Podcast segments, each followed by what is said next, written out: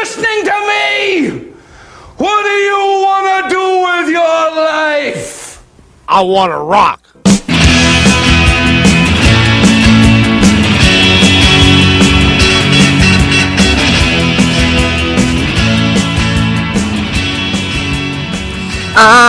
Ah, I'm hooked on a podcast. And welcome to Rock Talk. This is John Otney. And Colin Westman. And this is the podcast where we talk rock and party every day. I always try to do the um, rock and roll all night and party every day, and I always fuck it up. Like I'm trying to make that the introduction to this podcast, but I I don't know. Did that sound okay? So all right to me, yeah. Okay, just good. do some sort of variation on that song and its title, I guess. Works.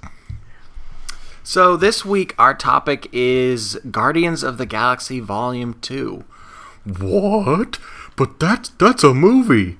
Well, the reason behind that is because uh, as you know or don't know because maybe you've never seen the first Guardians of the Galaxy, it was a movie that was very renowned for its eclectic 70s pop and soul soundtrack. I believe it was called Awesome Mix. And I think when that was released, that was actually like a big uh, that like topped some charts.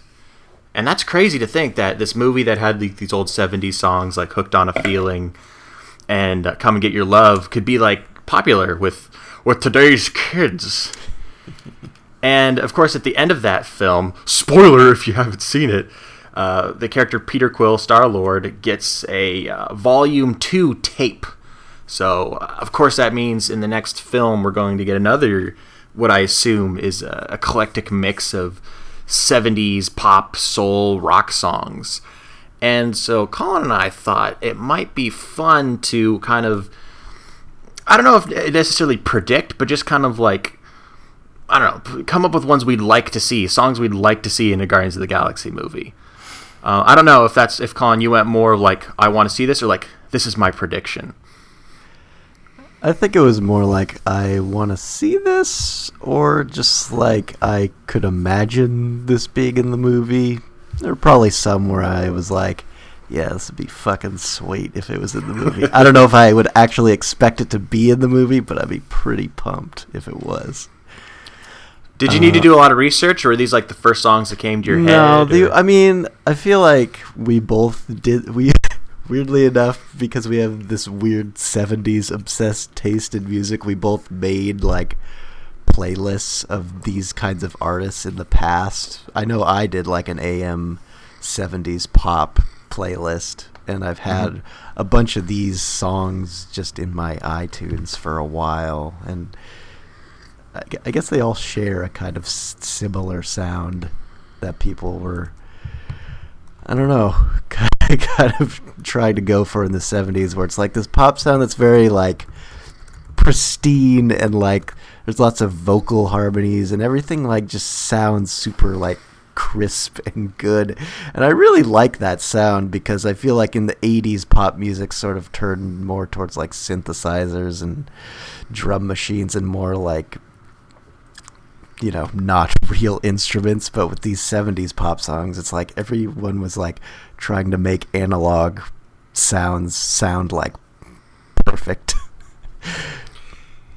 yeah, and I'm not sure how that came about. I don't know if it was just the the natural progression from like the British invasion music. I think that was it. I think a lot of it was I think a lot of American artists being influenced by the British pop music and then doing their take on it. Yeah, and I think just- also kind of like recording technology getting better and better, so people wanted to utilize that. Totally. And like this list, like these songs are like totally my wheelhouse because I, I talked about this on a, a previous episode of Rock Talk. I was raised on oldies radio. Like that was my first experience with music was here in Seattle, 97.3 KBSG. Rest in so a lot of the oh, rest in peace. A lot of the first bands I knew were like the Foundations and the Four Tops and the Temptations and the Rascals. Like a lot of these pop 60s and 70s bands um, that most of us just know for like one or two songs. But man, they they get you smiling and tapping your toes. I mean, there's so many to choose from. I have like a ridiculous amount of honorable mentions. I guess I'll just start with like throwing a couple of them out. Um, mostly the ones I didn't put on like are ones that I just don't feel like enough people know them. So I feel like they're, they're they would have been overlooked and probably not put on the soundtrack. But who knows? Uh, I had. I was just telling you, Colin. There's one song from the '80s that I had from it was from 1980 that I really wanted to put on, but I'm like, they don't really go into the 80s in any of these movies.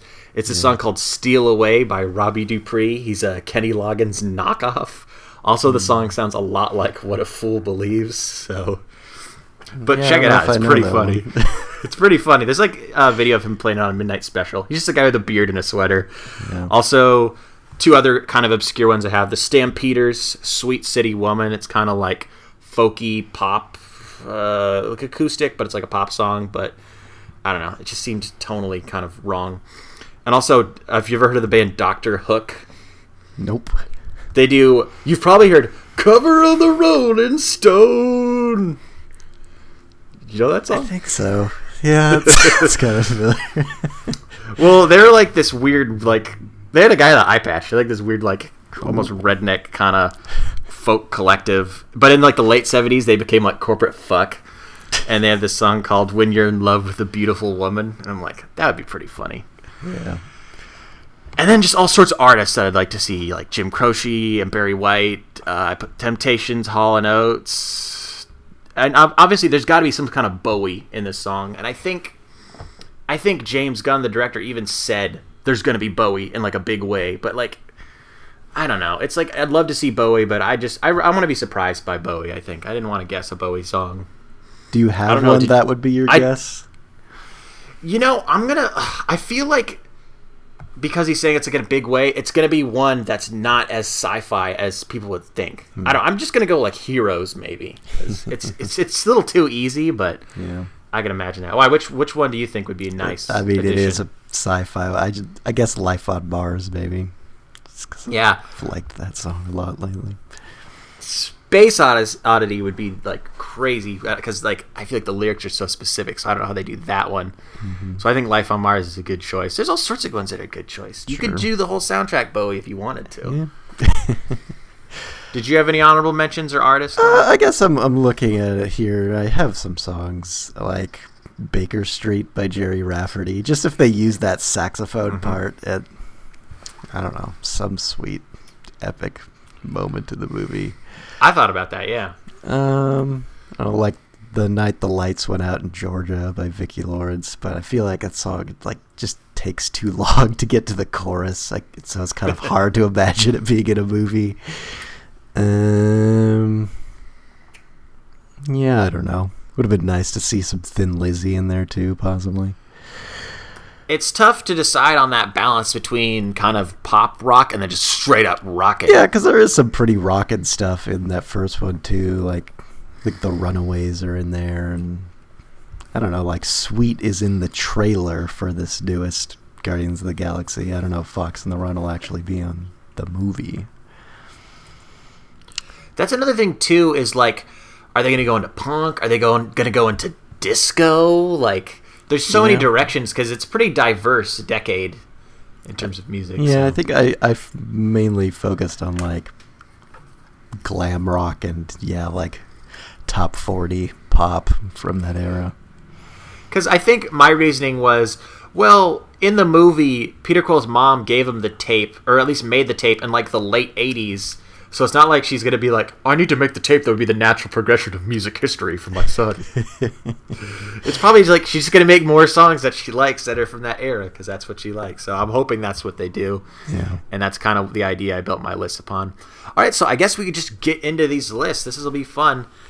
I can go first, and my number 10 is Come Sail Away by Styx.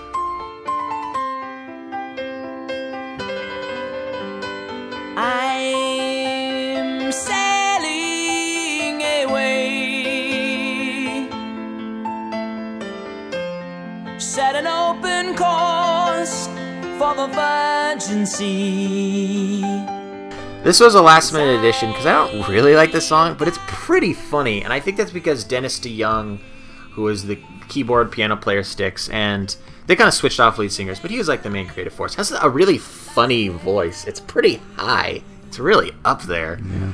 I don't know if it like actually sounds good. Yeah, it might be a little too high up there. Gotta maybe ease it down a bit, guy. but it would be funny. And I feel like Sail Away, Like a ship is like that's like the sail. boat of of space, the spaceship. I could have just said a spaceship is the ship of space. That's ship in the name, but uh, botch that one. It's got a nice build up. I feel like you could play like most of the song, and people would be like laughing and slapping their knees. I put a lot of songs that make people laugh. Um, but yeah, Yeah. like I, I just think it'd be funny. I don't actually like Styx. I have, I feel like I've done a lot of research about them because their story is kind of funny. Like they started going in this weird direction of concept albums with robots and stuff, and most of the band really hated that, except for Dennis DeYoung. And I think currently. Dennis DeYoung tours as his own thing, and like all the other guys in Styx just do the rock songs. You think he plays that robot album in its entirety every show? I think he's still in. I, I think he. I think I may even seen a video. I think he's still really into that album. Kilroy was uh-huh. here. Uh-huh. What's great about that is, if you look at personnel for the album, everyone has a character. like Dennis DeYoung is Kilroy, Tommy Shaw, Jonathan Chance, James Young, Doctor Righteous, Chuck Panozzo, Lieutenant Vanish, and John Panozzo, Colonel Hyde. Like mm-hmm. the characters, like do they all sing their different parts? Like I don't know what. I'd have to check out that album someday, though. I'm sure it would be a real pain. Even Mr. Roboto, if you ever sit down and listen to Mr. Roboto, it takes forever for that song to get going.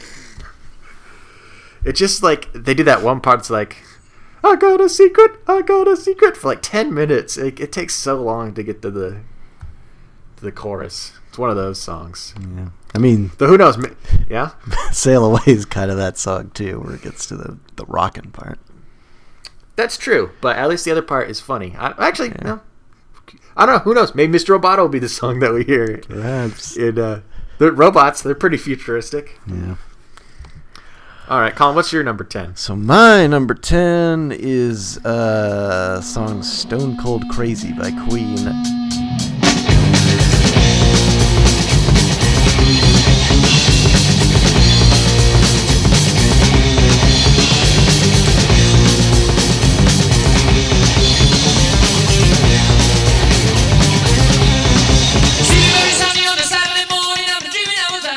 Guess because I feel like it's ki- it's kind of got a sweet vibe. It almost does feel like Queen doing a version of like Ballroom Blitz, and it's uh I don't know. I can definitely imagine some Queen being in Guardians of the Galaxy.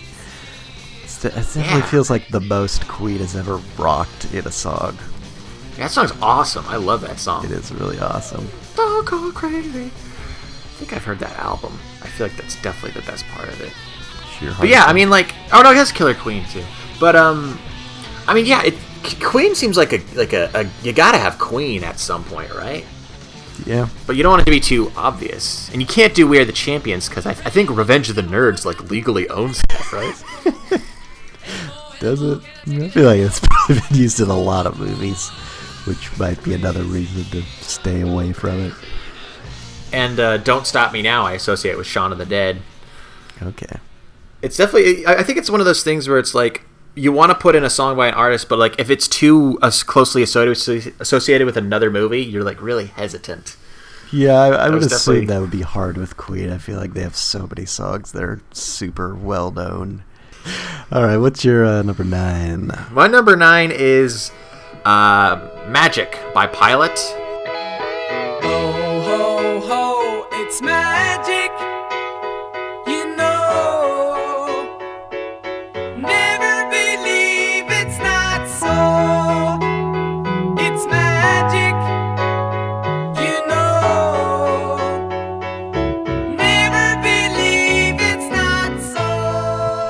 This has definitely been in some movies. I want to say Happy Gilmore, but uh, I think enough Probably. time has passed. Definitely, definitely been an Adam Sandler movie. Uh, so magic, it's we all know. it. Oh, oh, oh, it's magic. I'm probably playing the music in the background right now, so you could probably hear it. So I don't need to pretend to sing it. And Pilot was a band. They're a, one of those power pop bands, kind of like, kind of like Big Star, Badfinger, I think they're from Scotland, and I actually checked out their album once, like the album that this song is on, mm-hmm. and it's like pretty good. It's like pretty well produced, kind of what we were talking about earlier, just like strings and like layered vocals, and it's like they're like kind of a cool band. And this song, I like this song. Like it's it's a little cheesy, but I don't know. I think it could work. There's something about Magic where I feel like the lyrics Magic could work even if it's a space movie because like Guardians of the Galaxy is pretty like fantasy. I mean, it's sci-fi, of course. So definitely like a love, like a love song kind of mm-hmm. moment. I don't know how it would be included. I just like it. That's all. I don't know much about Pilot. I did listen to an album though, and this song is definitely the best. Okay. I don't think I really have much to say about this song either. It's it's good. Uh, Just so you know, I'm doing this like mostly without Wikipedia so far. yeah. I did don't have know. to look I up the Roy the roles for the Styx concept album, but aside from that, not not as heavily researched on Wikipedia. Uh, anyways, my number nine is "Dirty Work" by Steely Dan. Times are hard,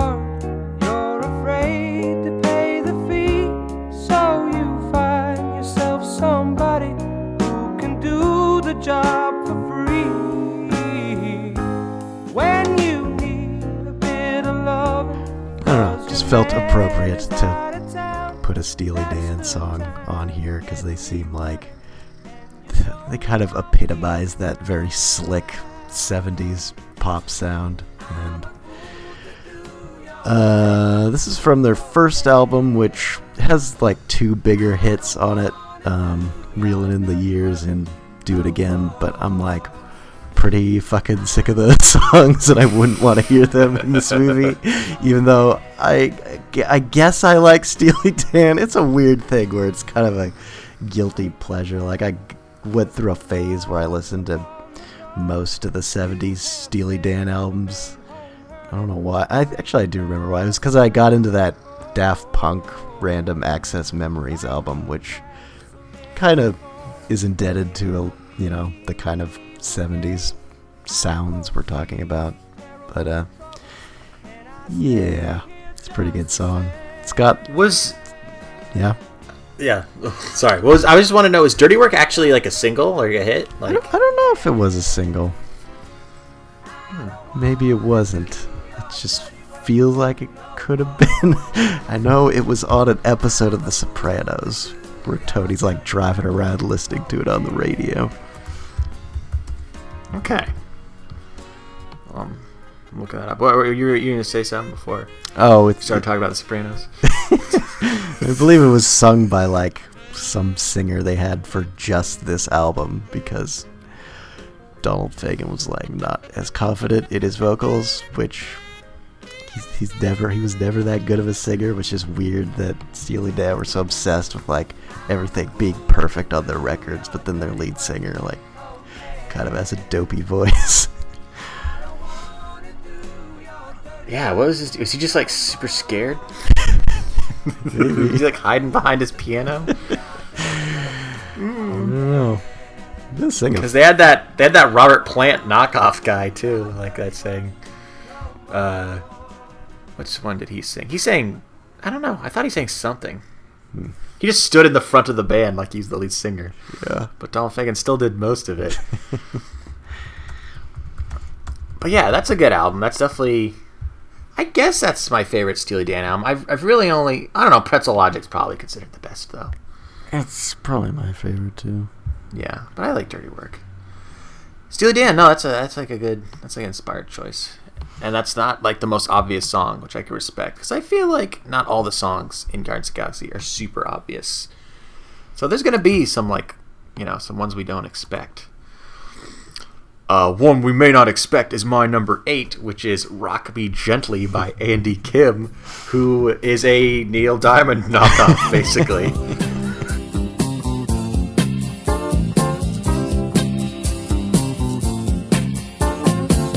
Ain't it good? Ain't it right that you are with me here tonight? Music playing by body swaying in time. He kind of has like that look. He looks like you know. So not only does he look like Neil Diamond, he sounds like Totally Neil sounds Diamond. like him. He's basically like the Canadian Neil Diamond. Yeah. And I don't know. This is like just a funny song. Like it, it, like builds up to the chorus, but I'm like pretty excited because it's got like stupid little synth things, and I'm like, I'm just. It's like you know, I'm I'm there. I'm ready. I'm ready to rock me gently. I don't know how you'd use this, like an action scene. Like I don't know. Uh, it's just like a funny song. I don't think Andy Kim had a lot of other hits. Though, fun fact that I'm finding out right now, because I decided to include a little Wikipedia into this. it appears that he co-wrote "Sugar Sugar" for the Archies. Ooh. I could believe that listening to this.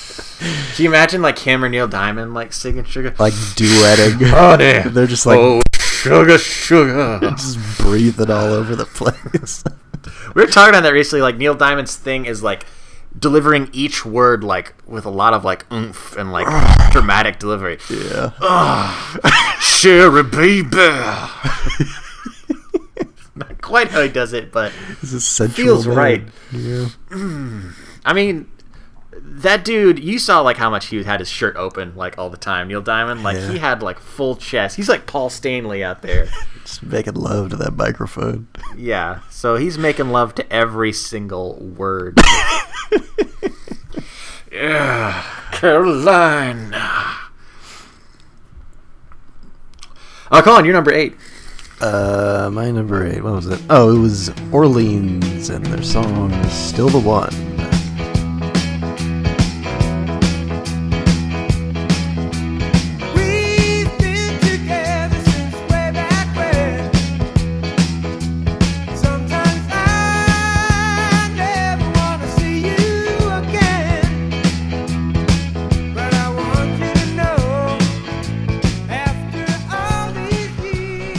Seen that album cover. Uh, have I? They're like they like they all have their shirts off. I assume Oh they're yeah, all naked. yeah. No, I've I've seen that one. It's like pretty gay. it's got. Uh, I guess it's kind of like that and album cover too, where they look like just like total not men, basically. This is definitely one of those bands that I throw in with like Little River Band and Oh yeah, probably a couple others. I am looking at this. 'cause They literally just have their shirts off. Every member of the band, all bearded up. It's like one of those cool. soft rock bands that had like their hit. Yeah. and uh, still the one. That's like that's like a, I kind of like that song though. It's a good That one's kind of got more of like a boogie kind of feel. Yeah. And I was reading about it how it's it's kind of like an interesting love song, and then it's about like you've already found the person you're in love with, but like you're still in love with them. Like that's kind of sweet. And I was looking up the guy who was kind of like the the brains of the operation in this band, and I guess he went on to be like like a member of the like House of Representatives, Really? like like a like a politician. Nice. John Hall. Like he's still like rocking out too. So like that's kind of cool that like he didn't leave the band even though he's What do you mean by he's Serving- still rocking out? like he was still doing shows. You know, he like go give a speech. He's like, now I gotta go rock the casino. Still the one. Because it sounds like he was like the main guy. I don't know if he sang like all their songs, but uh, I don't even know if he sang "Still the One." But he like wrote all the songs. yeah. He used the, and that's why he wanted to be, you know, in politics because he's the brains of the operation. He's like, I made Orleans work. I could make this country work. I love that his name is John Hall. It's like he's like the perfect combination of Daryl Hall and John Oates into one man. Yeah, this could be a holiday song. Yeah. Or like I was saying, Boogie. So like it could be like Loggins and Messina, It's true. who. Yeah, no Kenny Loggins on this list. He's got he's had enough songs in movies. I feel like that's all he does. Yeah. He's like the He's go-to king of guy it. in the 80s. He's got Top Gun, Caddyshack, and Footloose. Crazy. No Kenny Loggins on this list. My next pick is Electric Light Orchestra, Evil Woman.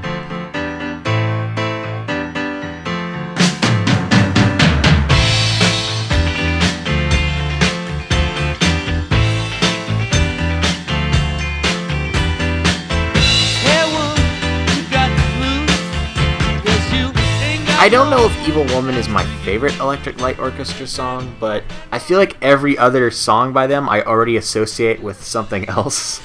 like Mr. Blue Sky. It's definitely in the trailer to uh what is it? It's in the trailer to lots of things. Yeah.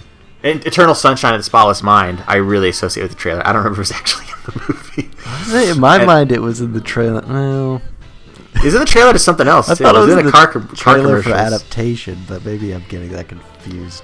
Just Maybe it's Charlie in both. Movies. I don't know. it was in something. And then like, uh, what? Which what's the one that's in um, Boogie Nights? Is that Living Thing? At the end, when he shows his dong. yeah, I don't know. There's a lot of Living Thing, 70s songs in that movie. thing too. And then I associate "Don't Bring Me Down" with the end of Super 8, and then I associate. Uh, there's one more. Oh yeah, Showdown with Kingpin, of course, obviously. Remember Kingpin? What? From the Oh, 90s. Remember- yeah, yeah, okay. Was like, the Daredevil villain? But no. Uh, Woody Harrelson and Bill Murray. Yeah, he's I, w- got a hook for a hand. I never saw that I- movie. I heard they're making that. It was like the first day of, of filming, and they literally did not know if Bill Murray was going to show up. Like they had no idea. Like they just like talked to him on the phone once, and like they didn't know he was going to be there. And their backup, Chris Elliott. So that movie almost starred Woody Harrelson and Chris Elliott. he agreed to be like the, the stand. What do you call that? Like the what do you call it? Like in a play. Understudy. Understudy. It's gonna go with first runner up. I don't think that's right. but uh, anyways, Electric Light Orchestra. I mean, they're pretty sci-fi. All their album covers have like a spaceship on them, It's true. so it seems like they'd be a fit. You could even like have a cameo where that spaceship shows up. Yeah. Devon's like, "Oh, took a wrong turn." And It is just blasting Evil Woman. And that's that's its appearance in the movie. Plus, if there's any evil woman characters, I don't really know anything about the story. It'd be perfect. You'd be like, that's an evil woman. Here's the song, Evil Woman. Mm-hmm. So, if that happens, it's perfect. Sure. All right, Colin, you're number seven.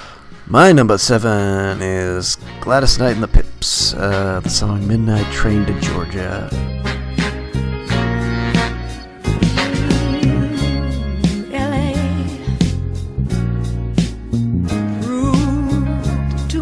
For the man.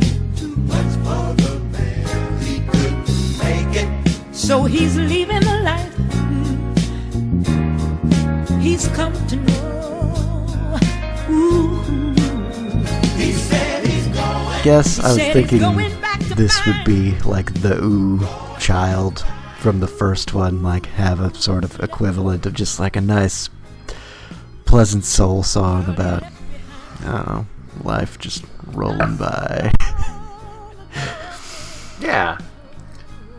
No, I worry that my list is too white. I needed to have more like Motown or soul or something. Because the last one had qu- quite a few, or at least two or three songs that fit really well.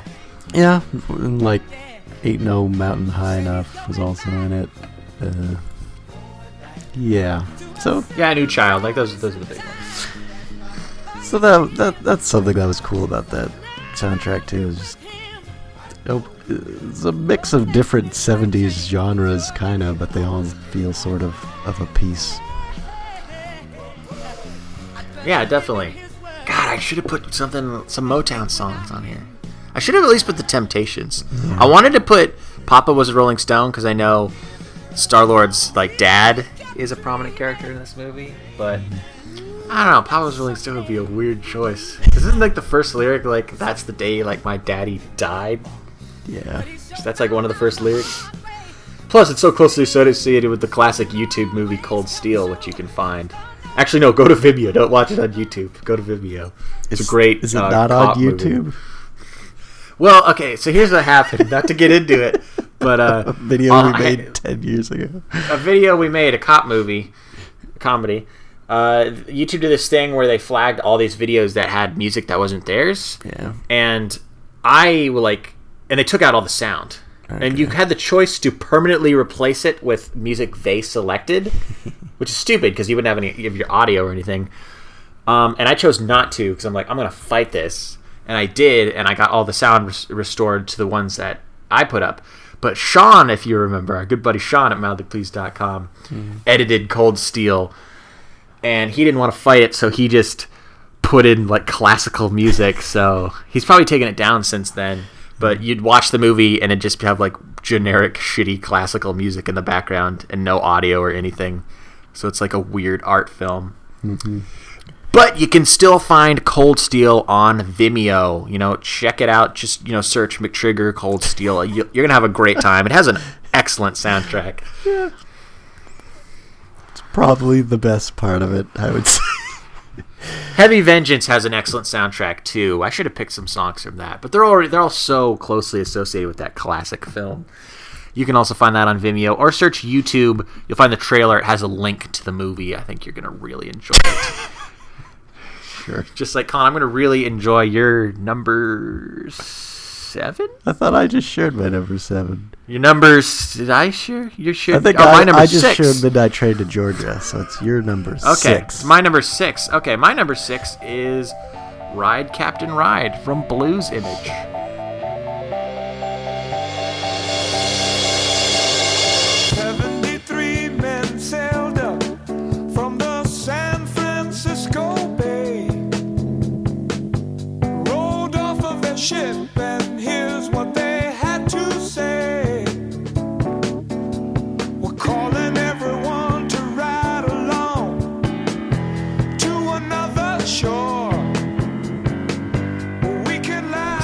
First heard about Sean's brother Kevin. I feel like he's a big fan of this song. Yeah. I don't know why. Kevin has eclectic taste in music. I think it's used in the movie Anchorman.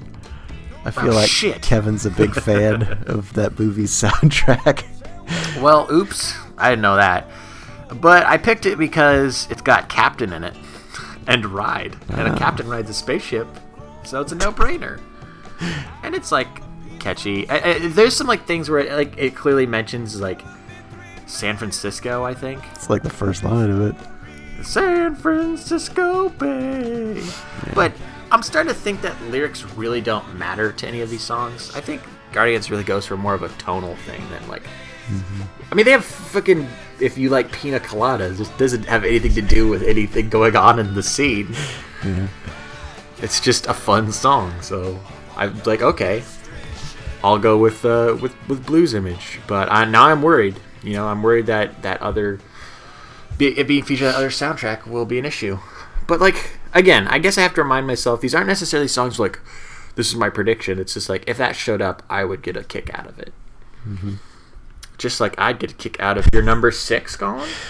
My number six is Lonely Boy by Andrew Gold.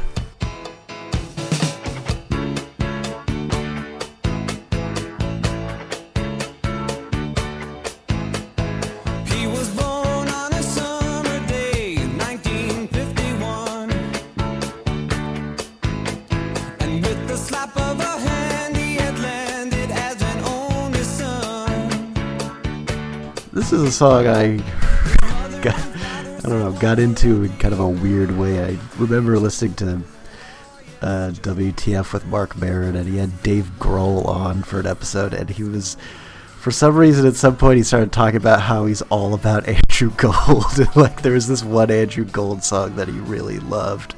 And it wasn't this one, it was some other one. I can't remember what it was. But I remember thinking that song was like, alright, I guess. It was like pretty keyboard heavy. But this is like his big hit, and it's pretty cool. It's very piano y, but like kind of rocks too. And I think, Probably the one on your list that I did not know. yeah, I think he's almost so famous for writing the theme to Golden Girls. but the, He was the perfect man for the job. yep. but Got gold in his name. Jesus, I never even thought about that he's, he's, the golden boy. Gold. Yeah, I should put the theme to Golden Girls on here. Yeah, that's a good song. I I can imagine them playing it just because Man, it's funny, funny song. There's so many directions that could they could go with this. It's it's like it's crazy. It's really exciting. I didn't really want to bring this up, but I think I should mention it. Did you hear they actually have mentioned at least two songs that are going to be in the movie?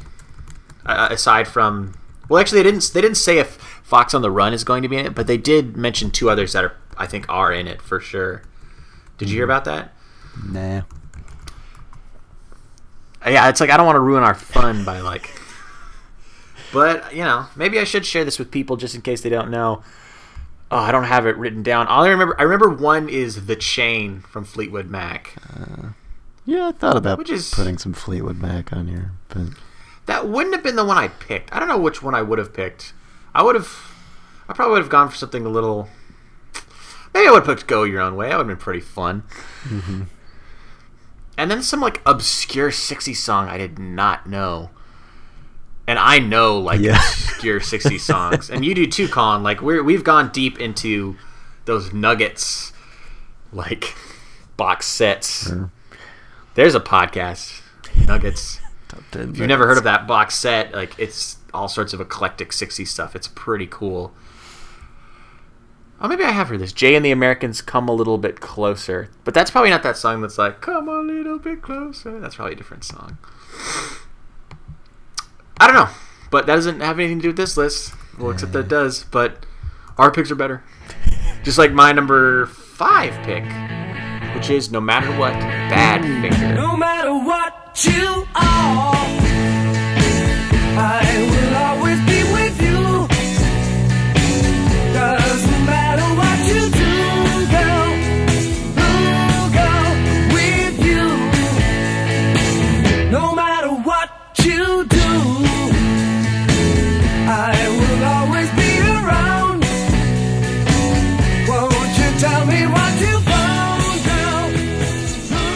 feel like Badfinger definitely got a boost in popularity because of the finale of Breaking Bad. That was that was a pretty big deal for me, Colin. I don't. Think, do you realize how big of a deal that was? For me? Yeah, it felt like a pretty big deal for you. I remember you writing a classic album Tuesday on the blog about whatever album that was on. yeah, straight up. Um, because you know it's not like their most famous song, uh, and but then suddenly it's like at the top of iTunes. I, I think I looked it up once. Like it's like popularity soared like up 400 percent. Yeah. you look it on YouTube, like the one video of them playing it. It's weird. It's like on what's that guy? It's like Kenny Rogers used to have a show, I guess, in the '70s, where like they'd have bands and they play it on his show. That video has like millions and millions of views. So I feel like Badfinger is poised to have like another song heavily featured in the movie. And even though I think Day After Day is probably their biggest actual hit on the charts, I went with No Matter What just because it's got that kind of like fun poppy vibe, kind of like how they had the raspberries in the last movie. Mm-hmm. So it feels like, yeah, it'd be like it'd be used in that way, just like a fun pop song. No- nothing would really have to be going on. Just a transitionary scene. Yeah, they'd just be like walking, or like the ship would be kind of gliding by for a couple seconds. That would play. Yeah. it'd be fun. and yeah, I don't know. I haven't heard Badfinger in too many movies, so it feels feels like a good good choice. Feels like a good fit. Yeah, no, it seems like a pretty safe bet. I guess I maybe would have expected you to pick some other more obscure Badfinger song, but I guess they're they they wouldn't choose one, but you would, because feel like you're one of the bigger Badfinger fans on Earth. Maybe I don't know on Earth. I've heard. I think I've heard all of their albums, and there's definitely a handful that should not be listened to. Cause it's not that they're bad; it's just like who cares? Did they? How Uh, long did they keep going? Not not Well, to get into their sad backstory. Well, yes, they definitely. suicides. I guess the thing is, did they go um, forward after the suicide of their head, their leader, Peter, Pete Ham? And they did, and they they went to the late seventies all the way to the early eighties.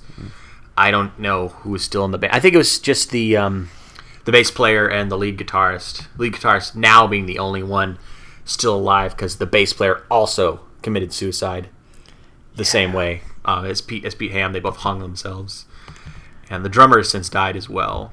Oh, it looks like there's an album in 2000 as well, but I think that one was just like a bunch of tracks that were compiled. I don't know if there's any other extra recording. It's just a bunch of stuff they had lying around at Apple Studios.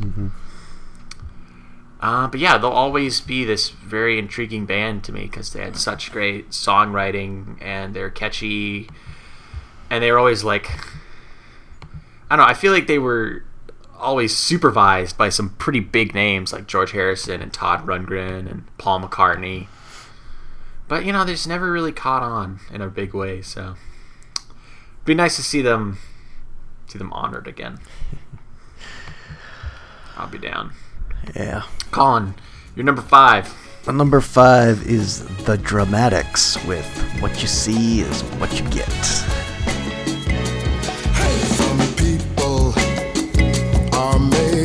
Plastic. And you know some people are made of wood. Some people have hearts of stone. Some people are to no good. It's just such a fun song. It's definitely like in the Temptations mold where it's like they it's, it's it was a five person like R&B vocal group where each guy like sings in a different register which is like pretty awesome in this song. Cuz like every guy gets like one line and they switch off with, with each line in the verse. It's, it's, it's just fun. Guys making sound effects. Like the guy's like Yeah, I love it. No, I watched the video on YouTube. I think it was like on Soul Train or something. It's Yeah, I watched these that. guys are having so much They're fun. all wearing like colorful suits, dancing around. It's awesome. There's so many good 70s Motown, so- Motown songs. I just like gave up. I couldn't narrow it down to one. So, Yeah. I think but yeah, there's so many that like I could imagine. I think these guys were on Stax actually because I kind of became more aware of it when I bought this super awesome like two CD set of like all the best Stax singles. Where was Stax based out of? I want to say Memphis. Yeah, okay. So the reason I was confused is I just I just naturally assumed the Dramatics were Motown because I see that they're from Detroit, and I, I must have saw it. So like, well, naturally they have to be on Motown. Yeah. But uh, yeah, I guess somebody had to be on Stax. I mean, Stax had a lot of great It artists. was yeah, it was like Otis Redding and Isaac Hayes and all sorts of good stuff. Maybe a lot of artists that aren't quite as famous as the Motown ones, but like yeah. if you dig deep into the Stax the Stax catalog, you'll find some some awesome singles. Uh is your next pick an awesome single? It is an awesome single, actually. Yeah, Uh, it wasn't featured T-Rex on an 20th album. Century Boy. yeah, it's only a single. Good, good call or good prediction. I know you didn't really know what was going to happen.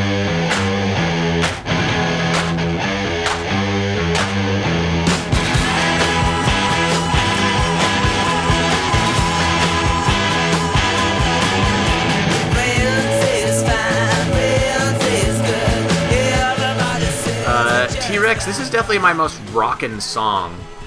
Um, I don't think Bang a Gong was on the first soundtrack, No. but I don't want to. I don't want to guess it. I want to guess something else. I, I like this song better, anyways, and I think it's appropriate for so many reasons. I mean, Peter Quill, he's 20th Century Boy, fucking rocks. It's definitely been in like a lot of commercials. Though I don't know if it's been heavily featured in any movies. It probably has been in some movies, but I can't think of one prominently. So I'm gonna go with 20th Century Boy. Um, and preferably the T-Rex version, not the uh, Def Leppard version from 2006.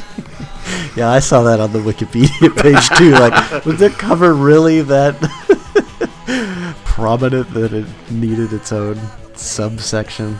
It needs to share the same Wikipedia page. Oh god, I'm looking at that album now. It look it's an album of nothing but covers. It looks horrible. I mean, even Def Leppard in their prime were kind of horrible. Oh yeah, the album's just called Yeah. and the cover is just yeah and like huge neon lights and they're mm-hmm. like it almost looks like they're trying to like do the letters like YMCA style, but no, I think they're just rocking out because there's a guy standing under under each letter. And wow, it's great soundtrack here though. Like great, I mean, great list of songs is what I mean. 20th Century Boy kicks off the album. They got Rock On, you know that song by David Essex. yeah. I thought about that. Oh, they got some ELO in here. Oh no, not no matter what. No. some Thin Lizzy, Mott the Hoople, Stay with Me, Faces. That's kind of a sweet song. Yeah, these all sound like good songs, but they're probably just totally crapified by being covered by Def Leppard. Yeah, I mean 2006 Def Yeah. Leppard. What's that even sound like? know. I'm sure by that point the drummer had no arms. That's mean. It is mean, but whatever.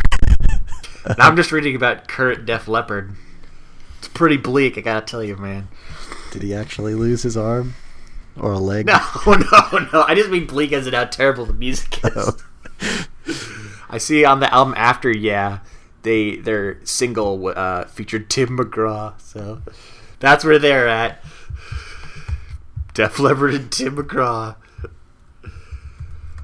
Cool. Colin, does your next pick feature Def Leppard and Tim McGraw?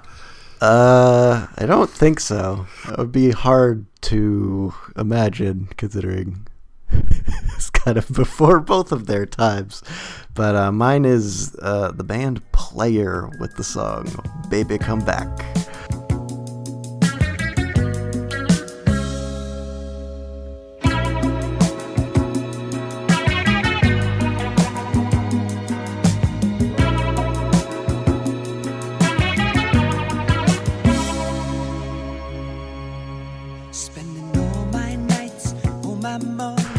I don't,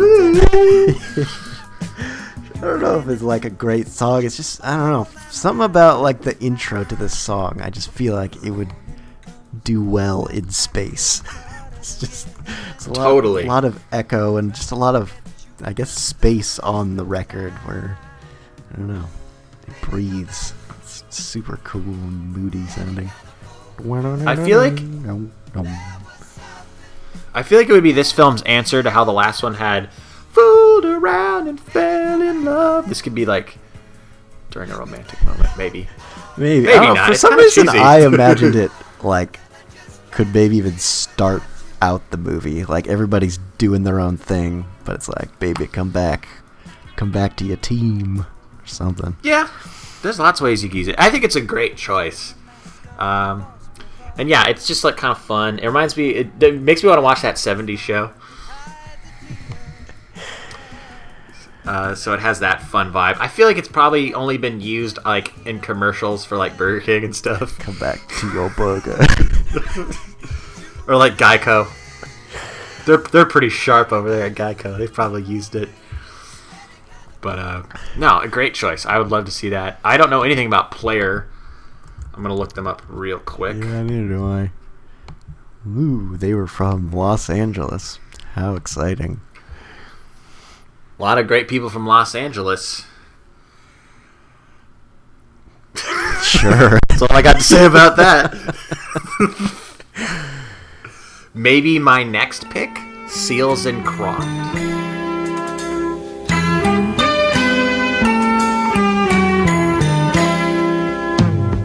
See the curtains hanging in the window in the evening on a Friday night.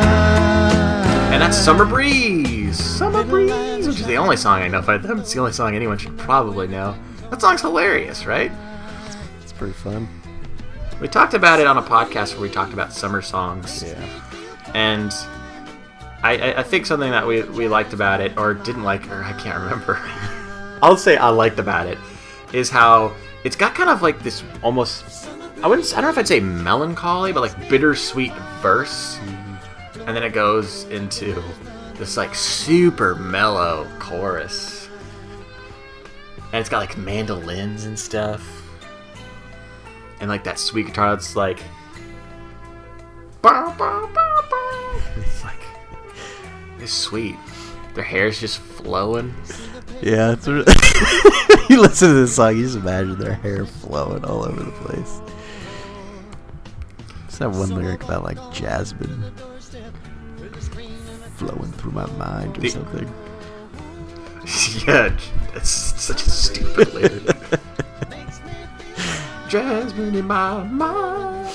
Ba, ba, ba, ba. And the only other thing I know about them is when we were talking about them last time is that they're the members of the Baha'i faith, and I still don't know what that means. Proud of it. it. sounds interesting. Yeah. Proud. Yeah, it's like it's interesting what like.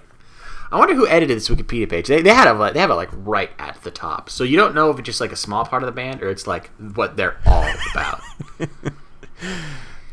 I don't know. I don't know. I feel like when you get into something as specific as the Baha'i faith, you gotta be like pretty about it. You gotta own it. Yeah, you can't just be like I'm like kind of into it. You know, it seems alright. And then everybody just like, what the hell is that? He's like, uh, I don't know. no, you gotta be like, I'll tell you what it's about, man. It's about this. It's about God. Or something. Or or Uh, gods. no. It's it's a monotheistic religion.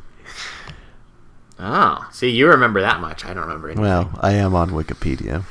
Our our, one true God for this podcast. okay. So my number three is Brandy by Looking Glass.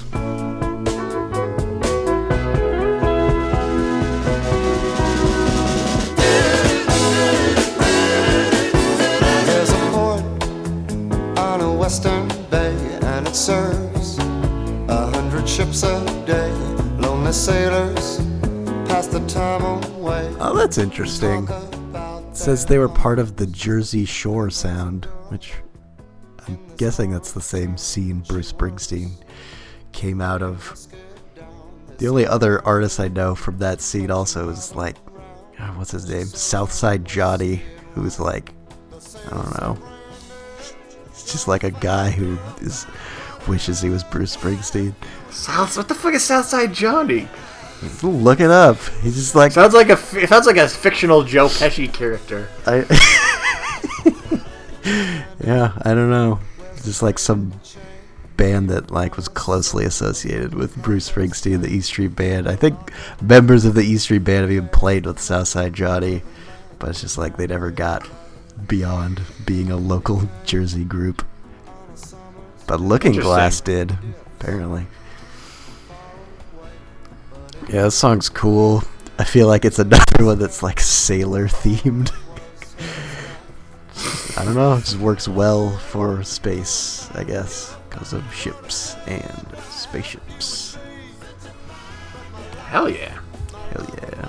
Not to get off topic, but you know that Joe Pesci recorded an album as his uh, character from My Cousin Vinny? No, I didn't. That seems like one we would have talked about on our actors doing music podcast. It's got a it's got like a rap song on it. And a Christmas song with the F word. Cool. I've actually like listened to it. yeah, It's I like kind of funny. I feel like Joe Pesci had like a background in music before he went into acting. Like he was thinking about becoming a singer instead of an actor. And he's from Jersey. Was he's got to be part of that scene, right? I, I hope so. That's, I hope hope he was hanging out with Looking Glass backstage. On the I hope he didn't Shore. make it. He didn't make it because he's just too aggressive. He's like breaking people's noses. like when Looking through he's glass. Look through this glass. Smack! Hit you in the face with a bottle. Maybe. Maybe. Well, getting up there. What's your Get up uh, there. number two? Uh, my number two is "Alone Again Naturally," Gilbert O'Sullivan. Wait a little while from now, if I'm not feeling any less sound, I promise myself to treat myself and visit a nearby town. And climbing to the top, will throw myself off an effort to make clear to whoever what it's like when you're shattered, left standing in the lurch. This is another one of those songs where it's not like I don't know, maybe this is like a good song, but it's so like sappy. uh, Gilbert O'Sullivan, which no way that's his real name, right? I don't know. Very coincidental that it sounds so much like Gilbert and Sullivan. No, But his name's like- Raymond Raymond O'Sullivan. But he was one of those uh, kind of singer songwriters, like a like a Carly Simon or James Taylor, but a little more poppy. He had a handful of hits, but Alone Again naturally was his big one. I learned about this from my dad, but he seemed pretty embarrassed that he was a fan, as I assume most people probably were. yeah. But like I don't know, it's I like it. It's catchy. It's definitely cheesy. I don't know why it's cheesy. It just is. It's not like overtly cheesy. It's like casually cheesy. Yeah, Which is but fine. I, it'd be a great song for like a sad moment. Which, you know, if it's a movie, especially one that has romance in it, to some extent, it's it, there's definitely got to be room for a song like this, and I think it would be pretty good. I don't know if it's been heavily featured in any, any movies. Oh God, I'm seeing now it is. Uh, some movies has been included: The Virgin Suicides, Stuart Little Two, Stuck on You, Megamind, Osmosis Jones. Those are like all the best movies ever made. so stiff competition. That's fine. I feel like it's really hard to pick any popular song from the 70s that hasn't been in a movie or TV show at this point. Yeah. They've all been used because they're all so good and they've been around for so long. I was just gonna say, you ever notice Farrelly Brothers movies have pretty good soundtracks? No, but that's because I haven't really watched Farrelly Brothers movie in a while. I mean, they do. Like the reason I got into Phoenix was because of Shallow Hal. Yeah, that's weird. Like that's a movie that has like Phoenix and like George Harrison and Neil Young. I mean, there's all these fat jokes everywhere, but it's like it's a good soundtrack. Those guys like have good taste in music, despite the fact that they have bad taste in literally everything else. Just putting that out there. They know what the fuck they're doing. Mm-hmm. or maybe they just have like a good music supervisor working on their movies. Maybe it's like a famous person, like how Martin Scorsese had like Robbie Robertson by his side. Yeah. Maybe they had like Andrew Gold or whatever his name was. What was his name? I can't remember. Is that his name? Andrew Gold, yeah. That was the guy we were just talking about. I'm just, I'm just gonna throw his name in there. Oh, nice. Stuck on you had Pete Yorn, but like, who is? It's a good question to ask yourself from time to time. Someday we're gonna figure that out. We're We're gonna get to the code. bottom of it. Who is Pete Yorn? We're gonna do a Rock Talk podcast where we're like in some tomb finding out about Pete Yorn. Mm-hmm. Because that's where all of his albums are now. some ancient tomb. I don't know why, but they need they must be protected. the legend of Pete Yorn must live on. Ash, Uh, the legend of your next pick. Nick Gilder? I think so. Uh, Hot Child in the City. in the shape of something wild. Stranger dressed in black, she's a hungry child.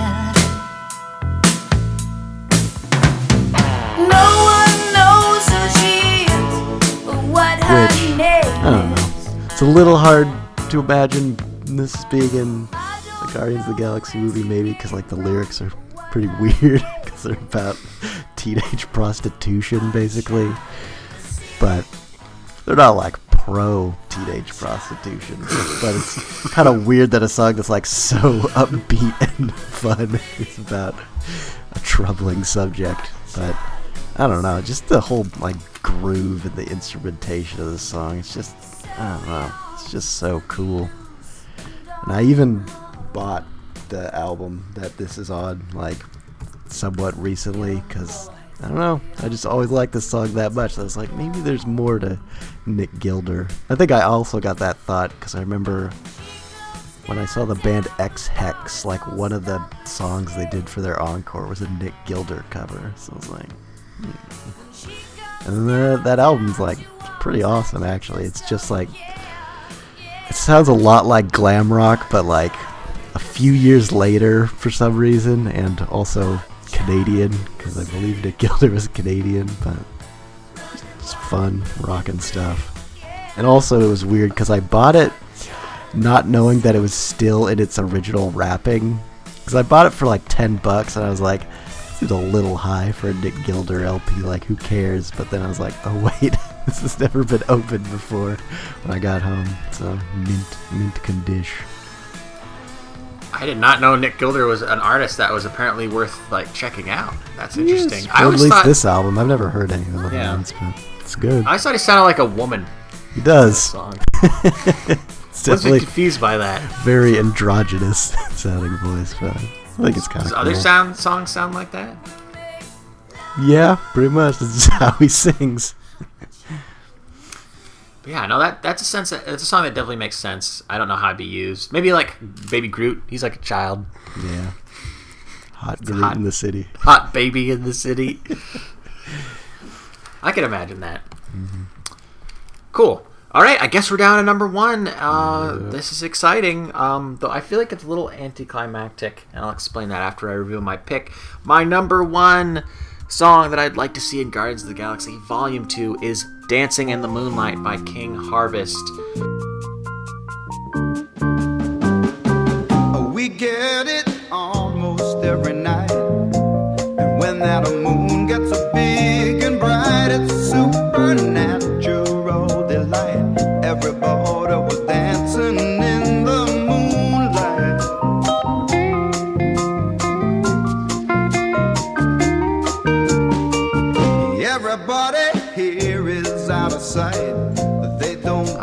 think the reason this isn't as exciting as I would have hoped it could have been is because Telltale Games, the uh, the video game studio, is doing a Guardians of the Galaxy game soon, and they featured this song in their trailer. So I don't know if that means it's for sure gonna be in the new movie, and like that's, that's something we already know. But it definitely kind of makes it a little less surprising if it is. But then again, I feel like this is like the number one song probably everyone would have guessed was in the next one. Like, not like almost everyone would have come to this conclusion. That's like, well, clearly you have to have Dancing in the Moonlight. It's just too mathematically perfect for it not to be in this movie. Yeah, I mean, moon, space, it's the right era, it's the right sound. I don't know who King Harvest is, but they really knocked it out of the park with this one. I feel like our friend Sean, this is like one of his all time favorite songs. For some reason. I don't remember why. It's just he made a big deal out of it when it was the featured song on his MySpace page back in high school. so it's forever linked to him, I guess. Yeah. Guys, you know, I have one funny memory about Dancing in the Moonlight. Uh, do you remember pop culture class in high school? Uh, sure. I mean, I took it. Yeah. I'm just wondering if you remember that you took it. I remember Anyways, did- most of the classes I took in high school. In your class, one did you? Stupid as that, yeah. Yeah. In your class, did you watch the mini series that was called like?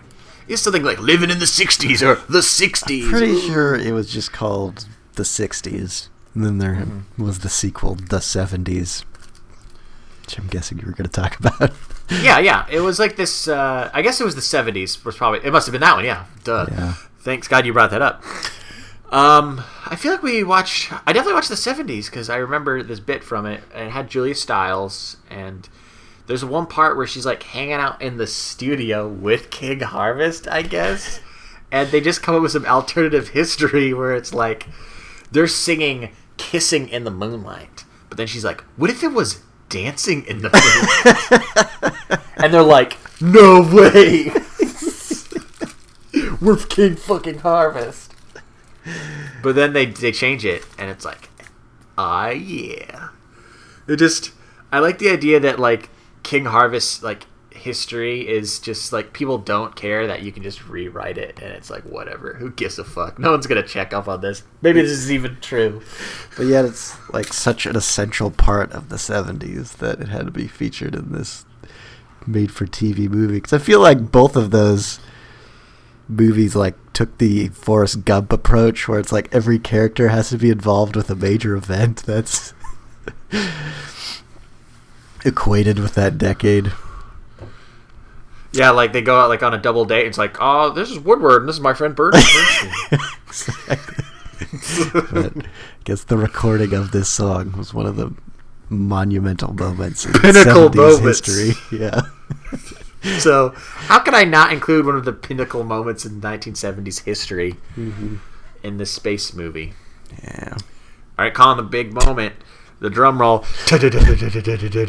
You're number one. Uh, this is so dumb, but like, if I'm being honest with myself, this is a song that I would get the most pumped up about if it wasn't Guardians of the Galaxy 2. It's uh, Do Anything You Want to Do by Eddie and the Hot Rods. This, the theme song to this podcast.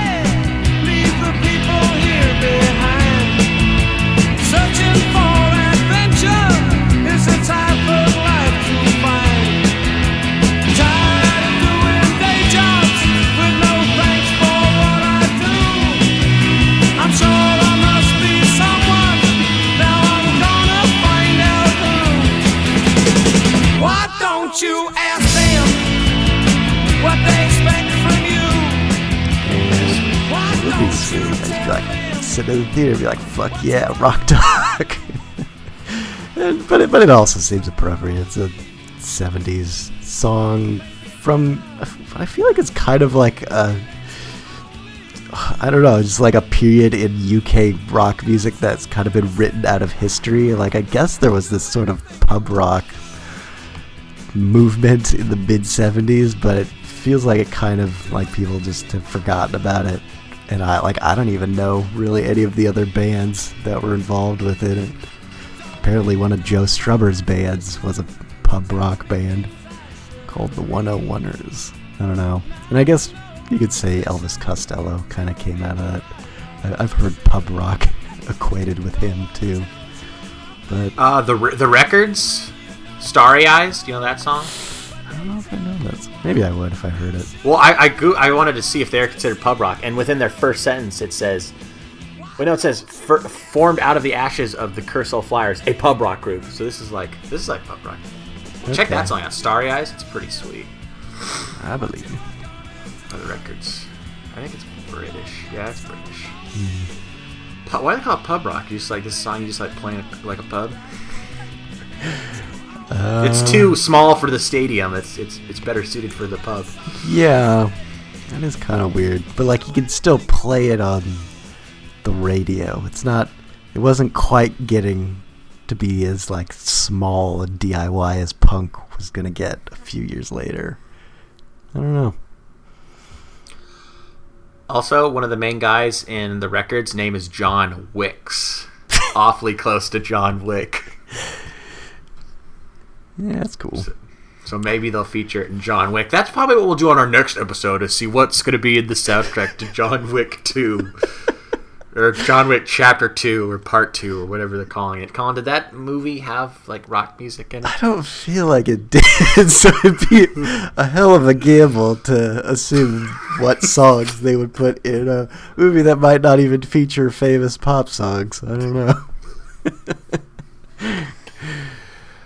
uh, yeah, but the song just rocks. Always gets me pumped up because it's all about it's all about the working man, just like getting out of your day job, not answering to authorities, being like, "Fuck you, I'm gonna do anything I want to do, you limey bastards."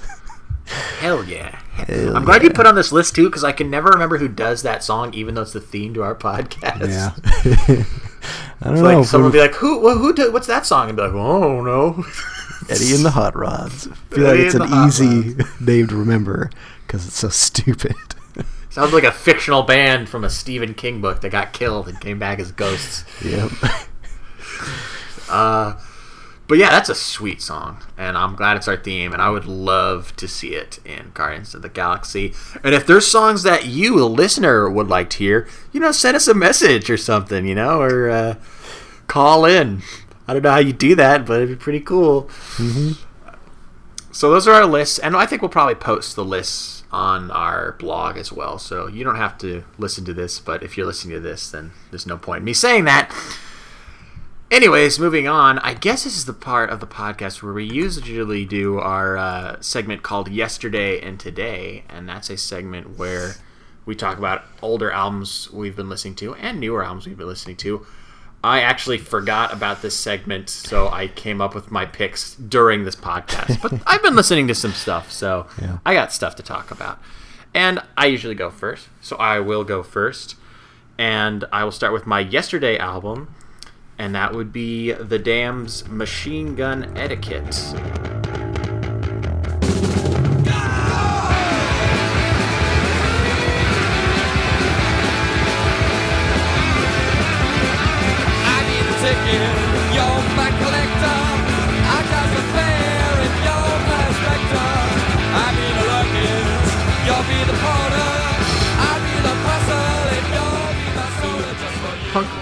From London in the late 70s that, according to history, is like the first at everything.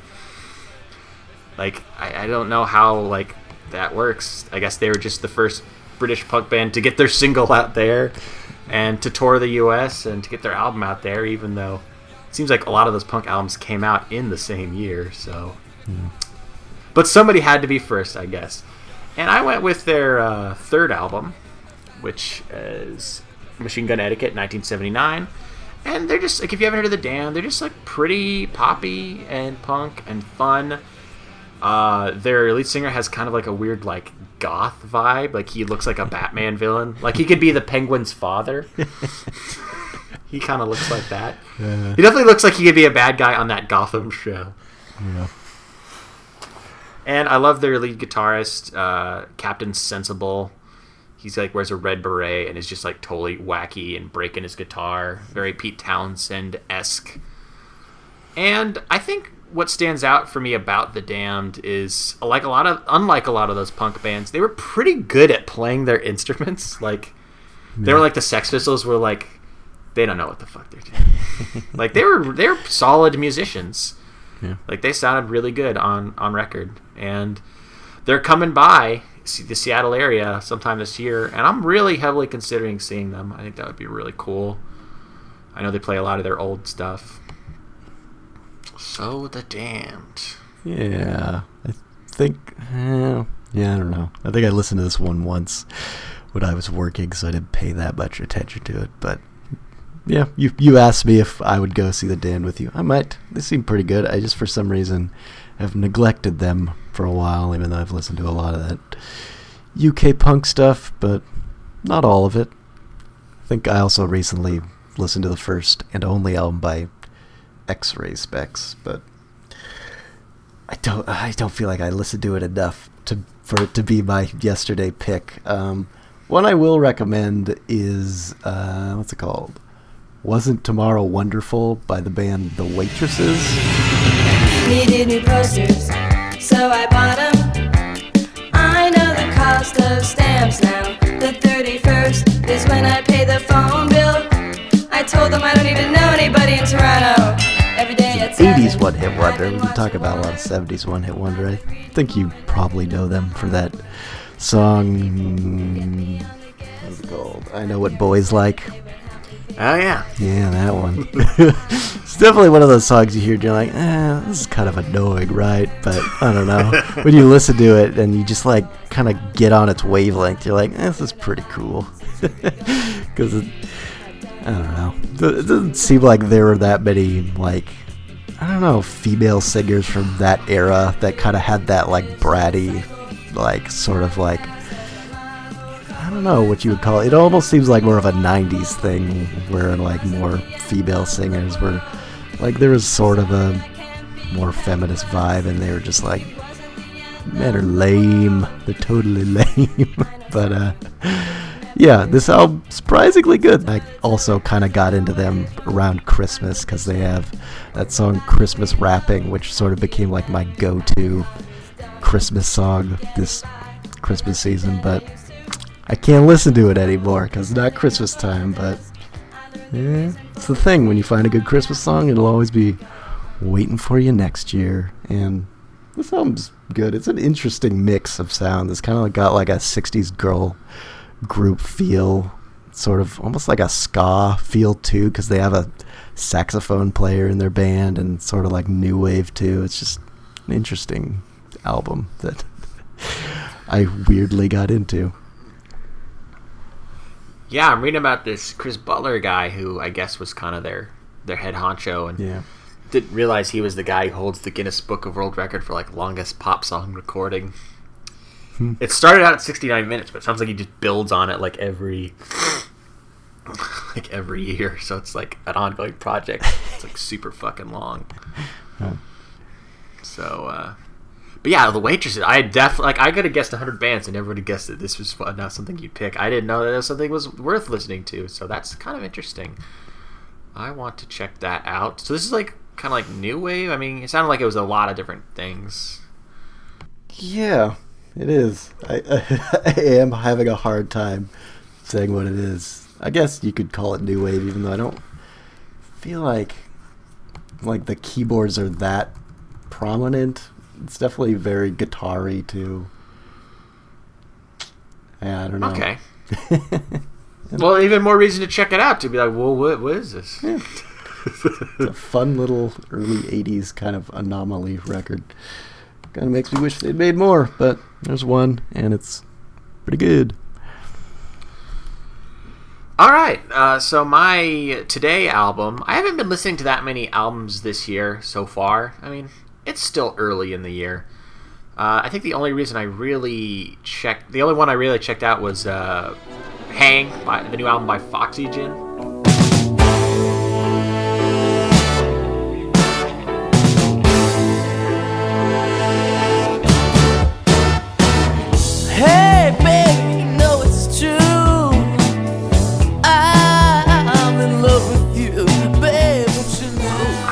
really know where I don't really know where I stand with Foxygen. Like, I don't know if like I think they're really good or like they suck or like I don't know. Like they're def- I guess they don't suck, but it's like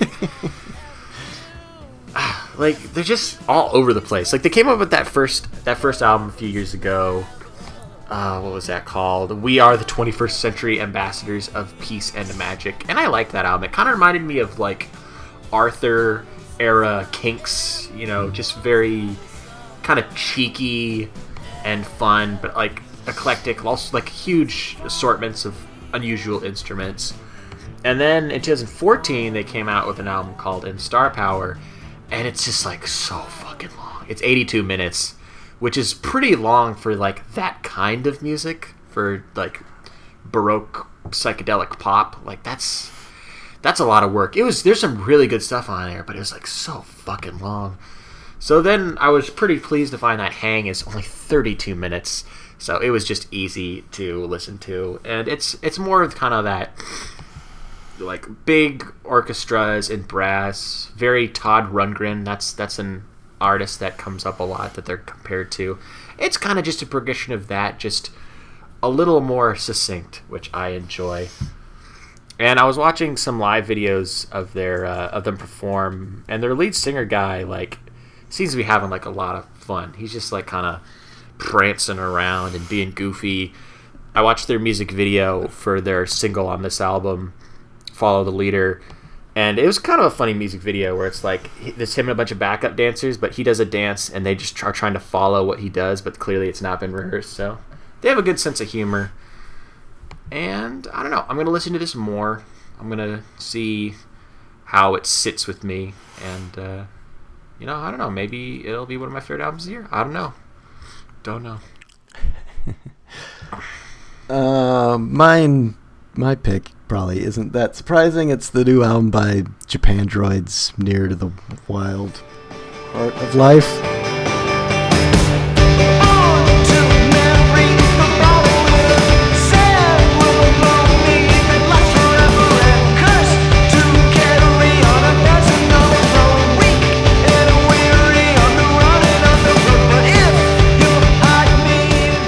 Uh, think I like it so far. I've only had it for a week, and it's definitely an album I've been waiting for for a long time. It's been five years since their last album, Celebration Rock, which is like one of my favorite albums the last 10 years, maybe ever. I just, it's one of those albums that if I want to rock in a really exciting, exhilarating way, it's just, that's the album I put on. It, I just love it. And this one, it, it, it, I think it goes the route it should. It's, it's a little more restrained and a little more introspective, but it's still, you know, it's, it's got songs that you can sort of sing along with and are sort of anthemic, but in a in a more sort of mature kind of way, which is it, it's cool to see that them playing or pulling that off. And uh, yeah, I'll probably be listening to it for a while because it's, it's it's an easy one to put on. It's like another half hour long Japandroids album, and this one, unlike the other ones, you don't feel like exhausted after listening to it in in like a good way. You can just it's, it's a little more a little more easy to just put on. Have they changed their approach or style in any way? Like, has that evolved? Yeah, I think they they've said in like interviews ahead of this album coming out that they kind of took away the rules of just just it being a guitar and drum thing. Like they, it is it I think it does have like some keyboards and synthesizers and parts. I mean, but at the same time I feel like it, it doesn't stray too much. Like I don't think any fans of this band are going to be sort of put off, but it definitely. They've opened up their sonic palette on this album, which is also nice to see. I don't I don't think I don't think it would have been wise if they were just like, let's just make another Japandroids album that sounds exactly like the other two after waiting five years to put out another album. I think it's it's different enough, I would say. I'm always impressed by bands that do that simple like two guy thing and then like make it. Because like Yeah. theoretically anyone should be able to do that, but no, there's only so many that do it and like make an impact. So it's pretty impressive to do so much with so little. Mhm. I haven't checked that out yet, but I, I guess I probably should. It's been like f- like well like five years since they did an album, right? Yep. A long time.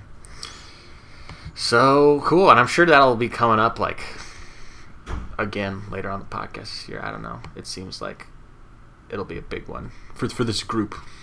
I'm sure Sean's into it too, right? Doesn't Sean like Japandroids? oh yeah. feel like it's a, bond, a band we've banded. To.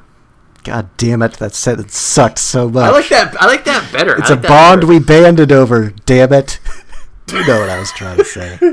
But no, but like I like the idea of like when you and someone else like get into the same band, you've banded together. We banded Not you bond, together like, over we like this the same bond. band.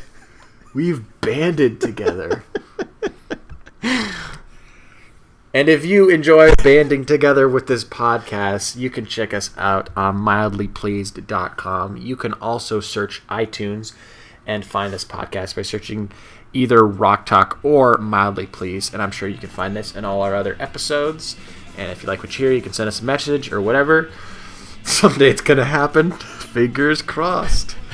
Um, so yeah, I mean, go ahead, listen to Rock Talk, and we could be heroes just for one day. Do anything you